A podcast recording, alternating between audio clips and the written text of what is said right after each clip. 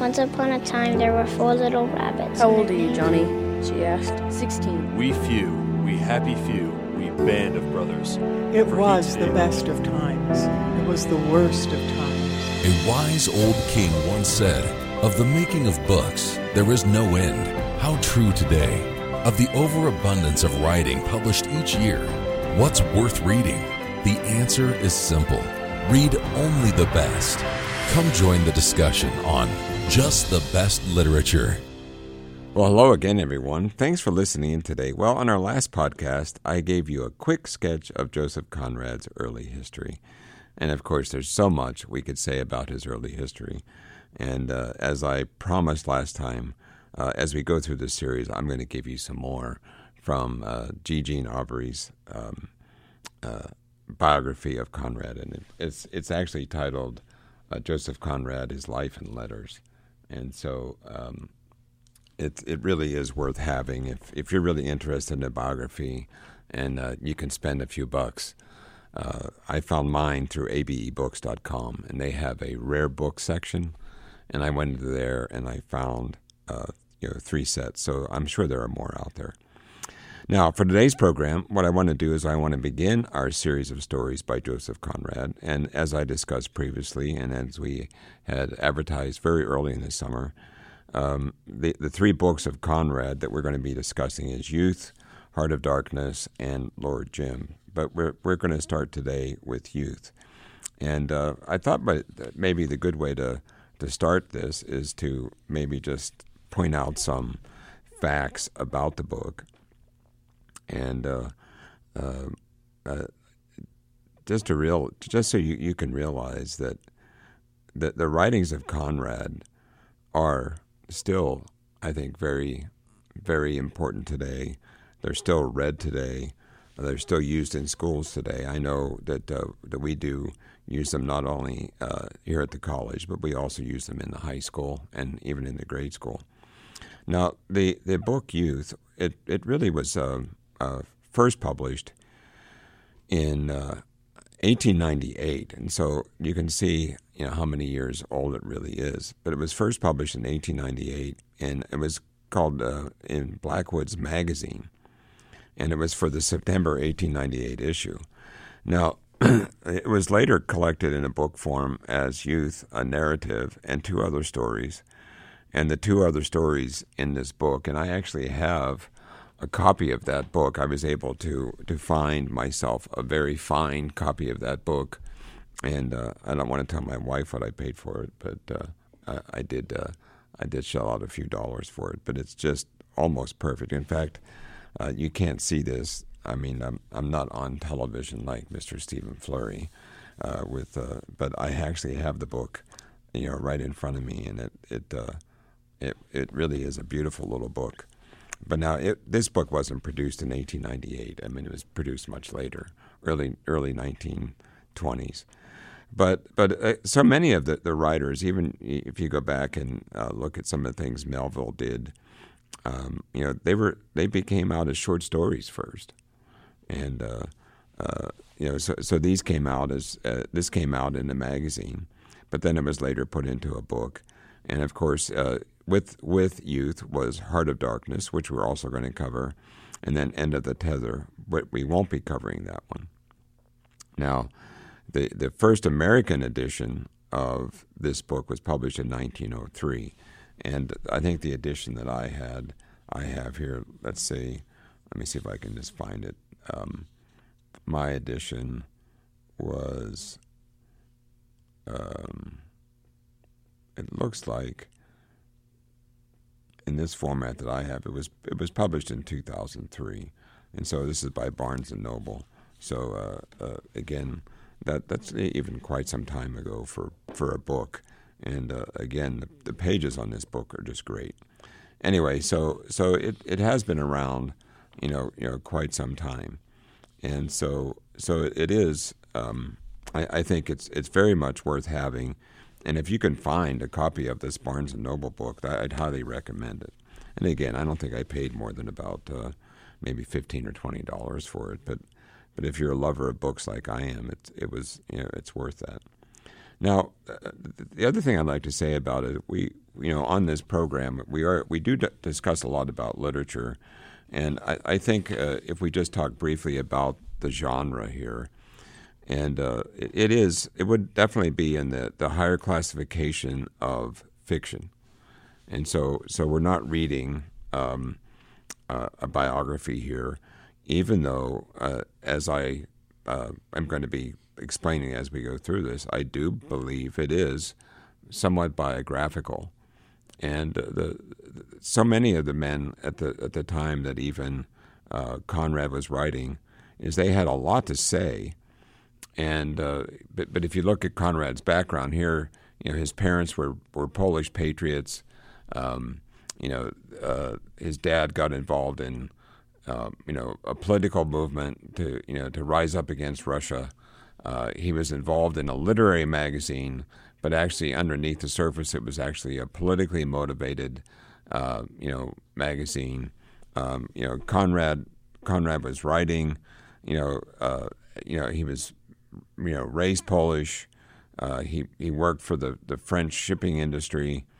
Then he became a British citizen. And uh, if if you look at the time he was writing, he, he died in the early 1900s. I mean, there there was a lot of things going on in Europe where maybe you just didn't want to say things, and uh, or you know just come right out and be uh, you know say it, but you could say things in novels, and uh, even George Orwell. We've we've just been through all that. He did that. Now, some people would call this uh, this uh, youth. They would call it a short story. I think it's also all right to call it a novella. And if if you if you look at the way um, you know, Conrad wrote these these things. Some, sometimes he would just write very short stories or novellas, and and uh, you have the Secret Sharer is another popular one. So in other words, if if you actually go down and buy Heart of Darkness, you're probably going to find a book that has Heart of Darkness and Secret Sharer in it, and uh, that's the way the, the you know publishers uh, you know do things.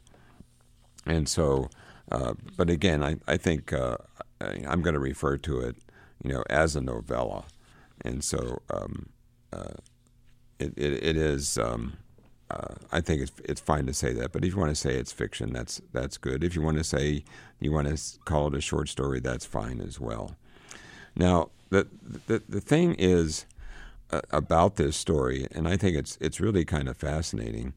But but the thing about this story is, um, if if you look at his early writings about uh, the sea. And if you look at even this character, Marlowe, one of the things that was happening when he was writing these, some people might classify this as just a, you know, just a tale about the sea, and that, I think that would aggravate Conrad because he, he was going. It wasn't just about a sea voyage, you know. There was something deeper he wanted to talk about, and I think the same thing was true of Herman Melville. He'd get irritated if people just looked at, uh, like Moby Dick, you know, it's just a, it's just a well, just about a sea journey, and uh, uh, because they were all they were all trying to do talk about something much deeper, but but but the thing is, I think what really comes across, especially in youth, is at this time period there was a big there was a big movement because of, of you know England was moving forward, France was moving forward. There was new developments in shipping there was new developments in the kind of ships that that the uh, the book youth and, and I think also with uh, with Heart of Darkness, they um, Conrad really did not like the idea of the steamships, and uh, uh, even if you if you really kind of analyze Heart of Darkness in a deep way, I mean he he's uh, he, Marlowe goes into the Congo you know, and he's he's on a steamer. You know, he's on a, a steam powered ship, and the thing is always breaking down. And it's always irritating. And uh, but but the, obviously, when you're on freshwater, you can't have you know a sailing, and you're on the Congo River, you can't have you know a sailing ship. But but there was a lot of people that did not want to see the sailing ships go, and it was it was kind of romantic. Um, they, they didn't want to see the coal-fired steamships come on.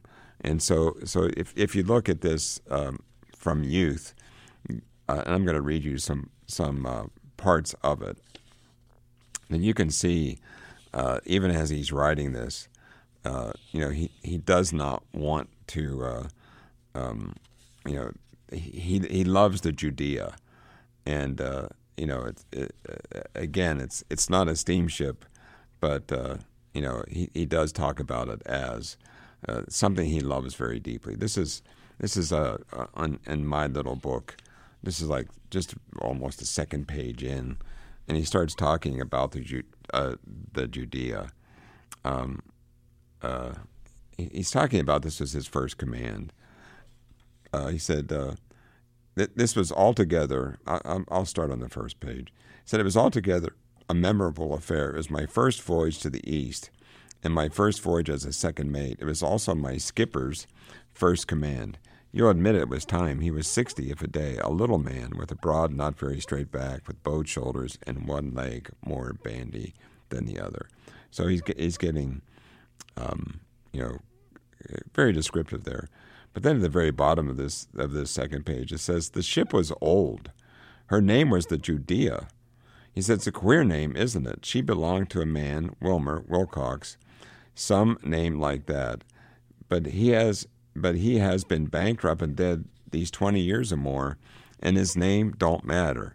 She had been laid up in a Shadwell basin for ever so long. You imagine her state. She was all rust, dust, grime, soot aloft, dirt on deck. To me, it was like the coming out of a palace into a ruined cottage. She was about 400 tons, had a primitive windlass, wooden latches. On it, below her name in big letters, a lot of scroll work with the gilt off, and some sort of coat of arms with the motto, Do or Die, underneath. I remember it took my fancy immediately. There was a touch of romance in it, something that made me love the old thing, something that appealed to my youth. And so, so there, right at the beginning of the book, he, he comes right out and he says, Hey, we don't want these coal fired steamships. Give us the romance, give us the old stuff. And, uh, you know, so, so I, I think that uh, that is just really uh, kind of interesting. He was after a touch of romance. Now, there's, there's let's see if I can find another one. Uh, this is on page 14 of the book. Um, he, he goes on. This is the, the second paragraph down, and again, uh, if you if you purchase this book, and actually I highly recommend you, I highly recommend you purchase it. Um, you know these page matters. These page numbers aren't going to matter much. He says, and there was something in me, in me, the thought, this is the deuce of an adventure, something you read about. It was my first voyage as a second mate, and I'm only twenty, and here I am, lasting it out as well of uh, as well of any of these men, and keeping my chaps up to the mark. I was pleased. I would not have given up the experience for worlds. I had moments of exultation. Whenever the old dismantled craft pitched heavily with her counter high in the air, she seemed to me to throw up like an appeal, like a defiance, like a cry to the clouds without mercy, the words written on her stern Judea, London, do or die. And so, so you know, as we get into the story, you're going to see that they, they want to take a load of coal from Tyne to Bangkok, and they can't even get out of the port because the ship the ship keeps breaking down. It keeps falling apart. You know, they, they get stuck in a, a gale in the North Sea, and I've been up to Bridlington uh, in the in the in, in the North Sea, and it it rains. I mean, when it rains, it pours. It's windy, and so so I have a little bit of understanding of what it's like to be on the north the North Sea or the north coast of, of England. But but notice what he says there.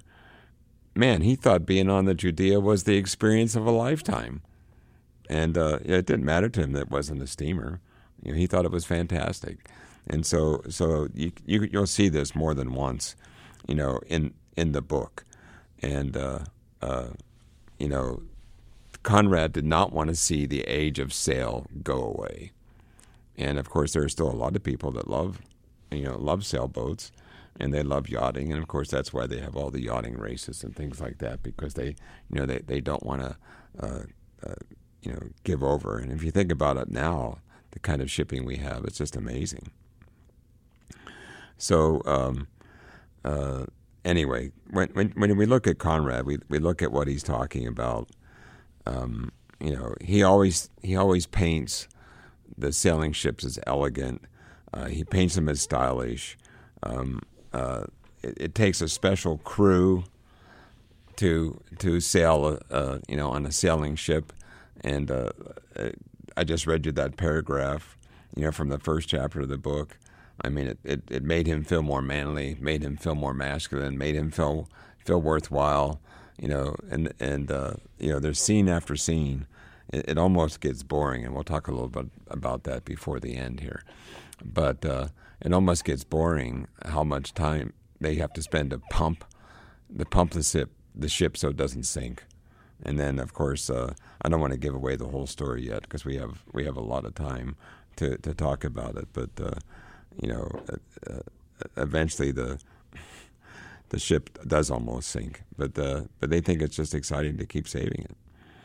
And so uh, it's very clear that, that Conrad didn't think there was much glamour, you know, in a steam a steam a steamship. Now. Um, I, again, I, I think that when you look at, at Conrad, uh, just his personality, as we talked a little bit last time, he, he did come, his dad really did have a, a sense of moral character. Even though he was you know, anti Russian, that doesn't mean he didn't have character. And uh, certainly, um, you know, I think the, the way Conrad looks at the, the sailing ship, he looks at them more as romantically pure you know, they're not corrupted by society. And we, we know that he did believe that society was evil, and that really comes out as we when we get into the uh, to the book uh, Heart of Darkness. And so, um, but but essentially, um, you know, as you get into this book, we have Marlowe, who again I believe is is uh, is actually Conrad. Uh, uh, he survived storms, and uh, he actually at the very end he he uh, actually survives the collapse of the ship. And so, um, you know, that's why we have to look at our lives. And I think that's that's essentially what he's doing with this story. Is he wants us to, you know, look at this whole, um, you know, this this sale of the Judea and how it was trying to get this this coal to Bangkok. I think he wants us to look at that as this is the way life is. It's full of experiences, and uh, you know, we need those experiences to grow. And and here he's talking about Marlowe is is looking back and he's talking about something he did when he was 20 and so so I mean I think you can begin to think about Conrad in his mind. He's he's thinking about his own life. He's not he's not putting it into the to the the, the maybe the all the political things he saw but certainly you know as a as a merchant marineman um, you know we know he went through many experiences and like he said we'll talk about that uh, you know, as well. Now, one thing that, that is unique about this book, and we're going to see the same thing happen again with Heart of Darkness and with Lord Jim, is it is really called a fixed narrative or a framed narrative. And essentially, what that means is there's actually two narrators. And so, so essentially, um, uh, what you have is the, the book actually opens up with one narrator, and then he transfers the story uh, to the other narrator, which is Marlowe. So, so you never know who the first narrator is, and uh, in other words, there's no name for it, but you do know Marlowe, and and again, I think that that that is uh, unique to Conrad. He did experiment with this, he did develop it, and I think he developed it into you know an incredible uh, format for writing. It says, uh, I'm just going to read from the very first page of Youth and just just show you this. This first paragraph is by the narrator we don't know, but it's he's framing it. He's he's he's setting us up in it, and sometimes he may come back. Now he doesn't come back as much in Youth as he does in Heart of Darkness. But here, here's how it opens up. It says, This could have occurred nowhere but in England, where men and sea impenetrate, and so to speak, the sea entering into the life of most men, and the men knowing something or everything about the sea in the way of amusement, of travel, or of breadwinning. And so, so you can see that he, this is a, a seasoned writer that knows a lot about, you know, the sea. He says, We were sitting around a mahogany table that reflected the bottle, the claret glasses, and our faces as we leaned on our elbows. There was a director of companies, and off, I mean, what we need to understand about this would be one of the heads of the shipping industry, an accountant, Accountants were very important for the shipping industry. A lawyer, and of course, uh, you know, the shipping industries needed lawyers. They're, they were going to have to, uh, you know, maybe have to deal with wrecks and, uh, you know, shipwrecks and uh, catastrophes at sea, and they would need lawyers to defend them. Notice it says Marlowe. Now, that's the only name that's given to us. And notice he says, and myself. So, so myself is the narrator, but who is that? He doesn't tell us anything about him. We don't know if he was a, you know, if, if he was one of the, the ship boys. We don't know if he was one of the sailors. We don't know who he is. He said the director had been a Conway boy. We'll talk about that later. The accountant had served four years at sea. The lawyer, uh, a fine and crusty Tory, a high churchman. We'll talk about this all later. Says the best of old fellows, the soul of honor, had been the chief officer in the P&O service in the good old days when mail boats were square rigged, at least on two masts, and used to come down the China Sea before a fair monsoon with stun sails set alow and aloft. So again, what is he talking about there? He's not talking about steamships, he's talking about the sailing vessels. He says, We all began life in the merchant service. Between the five of us, there was a strong bond of the sea and also the fellowship of the craft, which no amount of enthusiasm for yachting, cruising, and so on can give, since one is only the amusement of life and the other is life itself. So he's saying, look, if you're really a good merchant marine, that's life itself. Now, notice he goes on Marlowe, at least I think that's how he spelled his name, told the story, or rather the chronicle of a voyage.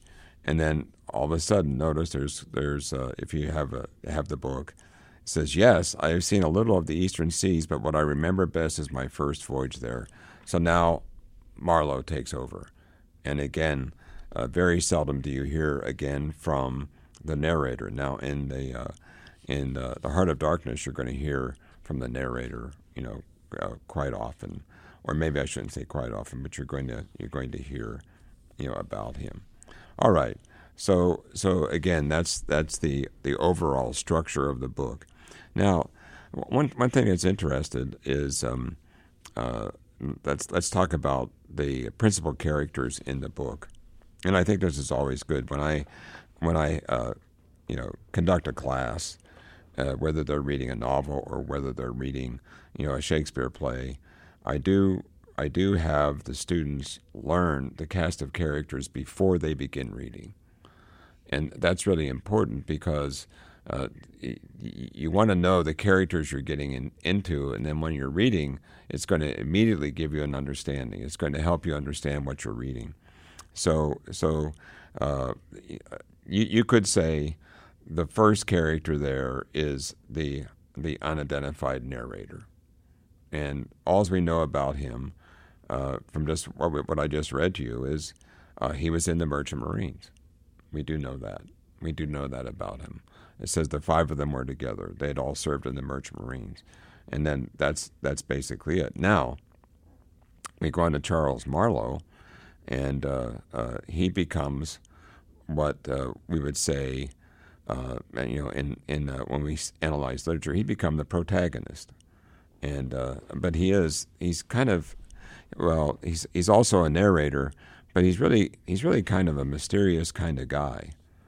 And and notice that even uh, even uh, Conrad sets us up with that, because when when the when the narrator says Marlowe, and of course we have it spelled M A R Low M M A R L O W, and and and then his parenthesis says I think that's how he spelled his name. So so and it's kind of like he's mysterious all the time, and it's like uh, uh, you know here they obviously knew each other but there's some mystery about Marlowe uh, that that um, you know I think we need to we need to figure out. Uh, anyway, he says. Um, I, well, I think I read I read this to you a little bit earlier, and and I'd read it for a different reason, but uh, you know, Marlowe is talking about it was altogether a memorable affair. It was my first voyage to the east, and my first voyage as a second mate. It was also my skipper's first, and so so in some ways, uh, Marlowe does reveal some things about himself, but uh, you know he doesn't necessarily. There's something still about him that we want to know, and I think that um, uh, obviously, I think uh, Conrad was was uh, really setting us up for that. All right, the the the second uh, character there is man, or it, it's really spelt a different way, but but um, uh, he, he talks about the the captain. This is like maybe the second paragraph down. Uh, it says that Marlowe was. Uh, he he talks about he was continue. He was kind of um, um, you know pushed along to, to join, and he says I joined. He said I did join tomorrow. It was twenty year twenty two years ago, and I was just twenty. How time passed! It was one of the happiest days of my life. Fancy, second mate for the first time, a really responsible officer. I wouldn't have thrown up my new billet for a fortune. The mate looked me over carefully. He was also an old chap but of another stamp. He had a Roman nose, a snow white, long beard, and his name was Mahon. But, he said, he insisted that it should be pronounced man. He was well connected, yet there was something wrong with his luck, and he had never got on. And so, so here's the first mate. Uh, that's the that's the first description we get of him. All right, now it's interesting. I think, uh, and and you hopefully you don't you don't think this is too radical. Um, uh, not that I'm, I'm, I'm not leftist here. I just want to make sure I'm clear on that one. I'm not a left radical. But I would think that Judea should be considered a character. And even the way Conrad, and I've read to you what, uh, you know, how he writes about her, and she's a character in the, in the book. And, uh, you know, uh, there's, there's so much description of her that, that I think Conrad wanted us to see uh, you know, to see her. And, uh, you know, the, the Judea, it says do or die. And, uh, you know, London do or die. So, so we'll, we'll talk more about her, uh, you know, as we go along. Okay. German, he's the pilot with the dripping nose. Uh, you know, he's kind of a funny guy. Uh, he's, we're first interested, uh, introduced to him on, on you know, a page just very early on it says that we worked out of the Thames under canvas with a North Sea pilot on board. His name was German, and he dodged all day long about the galley, drying his handkerchief before the stove. Apparently, he never slept. He was a dismal man with perpetual tears sparkling at the end of his nose, who either had been in trouble or was in trouble or expected to be in trouble.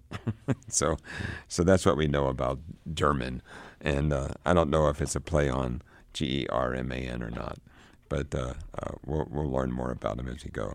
John Beard was the ship's captain, and uh, we already know that he was old, and uh, uh, you know, uh, so Marlowe is very young, he's very old, and then his wife comes on with him, and through through a we'll, we'll get into it. I don't want to reveal everything today, but she comes on board. She's a very very sweet woman. we first learn about her is is Marlowe's trying to put a button on his coat or his pants, and she she comes by. She's an older woman as well. Says she had the the face of a winter apple, but the body of a young woman. So I guess she's she's ugly and beautiful at the same time.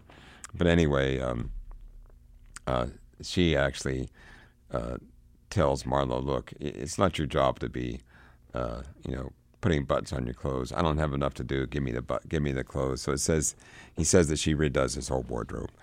Then uh, another character is Abraham, and uh, he's a uh, mulatto steward, and uh, I think it's interesting. He's kind of like Pip from uh, from Moby Dick. You know, he's he's the he's the captain's you know special servant, and so uh, anyway. So uh, that's that is the cast of characters. Now, the, the other thing, I think we have just a few minutes, um, maybe to talk just a little bit about the uh, maybe the the plot summary. And remember now that it all it all opens up with Marlowe. Uh, he's it's really about his first voyage, uh, you know, to the east, and uh, you, you can imagine this is uh, Conrad also talking about some of his first voyages. And uh, again, uh, he's brought on his second mate that was considered a very uh, responsible position, and he's on the Judea. Now, again, we'll, we'll be talking more about the Judea, and uh, we'll decipher whether she's a sailing ship or is she a steamship. And uh, that's something we'll have to figure out as we go through the book. All right, his he's, he's essentially what, what he's saying is he's transferred uh, about Marlowe. He's transferred from a, an Australian clipper to a rusty old ship taking coal from Tyne to Bangkok.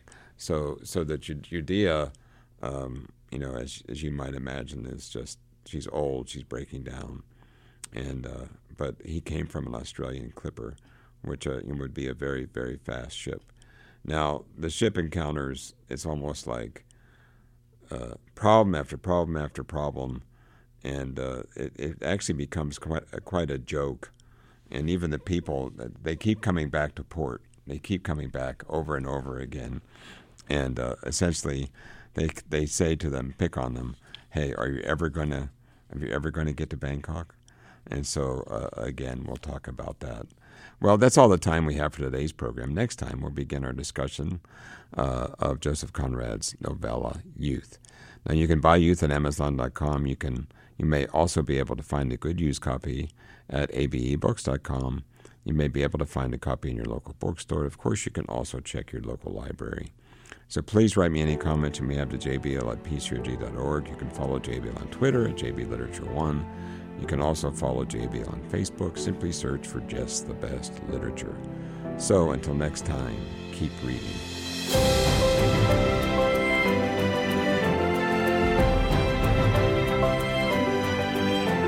You've been listening to Just the Best Literature on Trumpet Radio, 101.3 KPCG, streaming online at kpcg.fm and thetrumpet.com.